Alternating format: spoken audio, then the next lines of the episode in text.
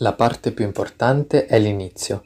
Ciao a tutti, io sono Alessio e questo è il primo episodio di L'ha detto Aristotele.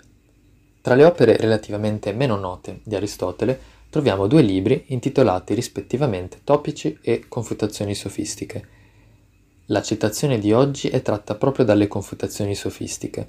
Alla fine dell'opera Aristotele afferma, non senza una punta di orgoglio, di essere l'autore della prima trattazione sistematica della dialettica osserva che in ogni scoperta, e più in generale in ogni cosa, l'inizio è la parte più difficile proprio perché è la più importante.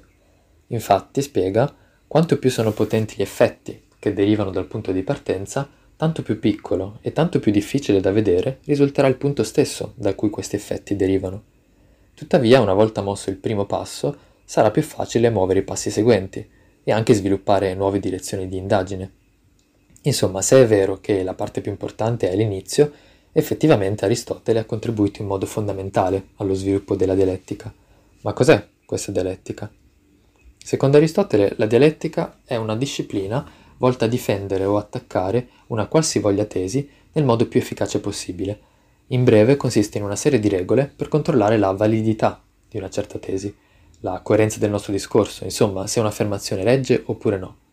La sua particolarità è quella di non avere un'applicazione ristretta a un qualche ambito specifico, come succede invece per discipline come la fisica o la matematica. La dialettica si occupa fondamentalmente dell'argomentare razionale in un contesto dialogico. Per darvi un'idea di come funziona, soffermiamoci sul caso più generale. Aristotele ritiene che sviluppare tutti i possibili argomenti in favore e contro una stessa tesi sia un ottimo modo per verificare se la tesi in questione sia effettivamente sostenibile oppure no. Infatti, una volta che abbiamo ben presenti gli argomenti pro e gli argomenti contro, non dovremo far altro che confrontarli per capire verso che parte tende l'ago della bilancia. Vincono i pro o vincono i contro? Data questa applicazione universale della dialettica, possiamo pensare a esempi nella vita quotidiana in cui il modo migliore per prendere una decisione è effettivamente fare una sorta di bilancio fra pro e contro. Tuttavia, Aristotele applica la dialettica a questioni filosofiche ben specifiche nelle sue opere e ripone anche una grande fiducia nella sua utilità per fondare su basi solide qualsiasi teoria. In particolare cerca di ricostruire e analizzare le idee dei suoi predecessori in campo etico, politico, biologico, fisico e metafisico per cercare il punto da cui partire in quelle discipline che, diversamente dalla dialettica, non è stato lui il primo a praticare in modo sistematico.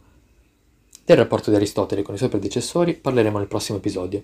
Per il momento vi auguro di iniziare questa settimana qualcosa su cui meditate da tempo o qualcosa a cui invece non avete mai pensato prima.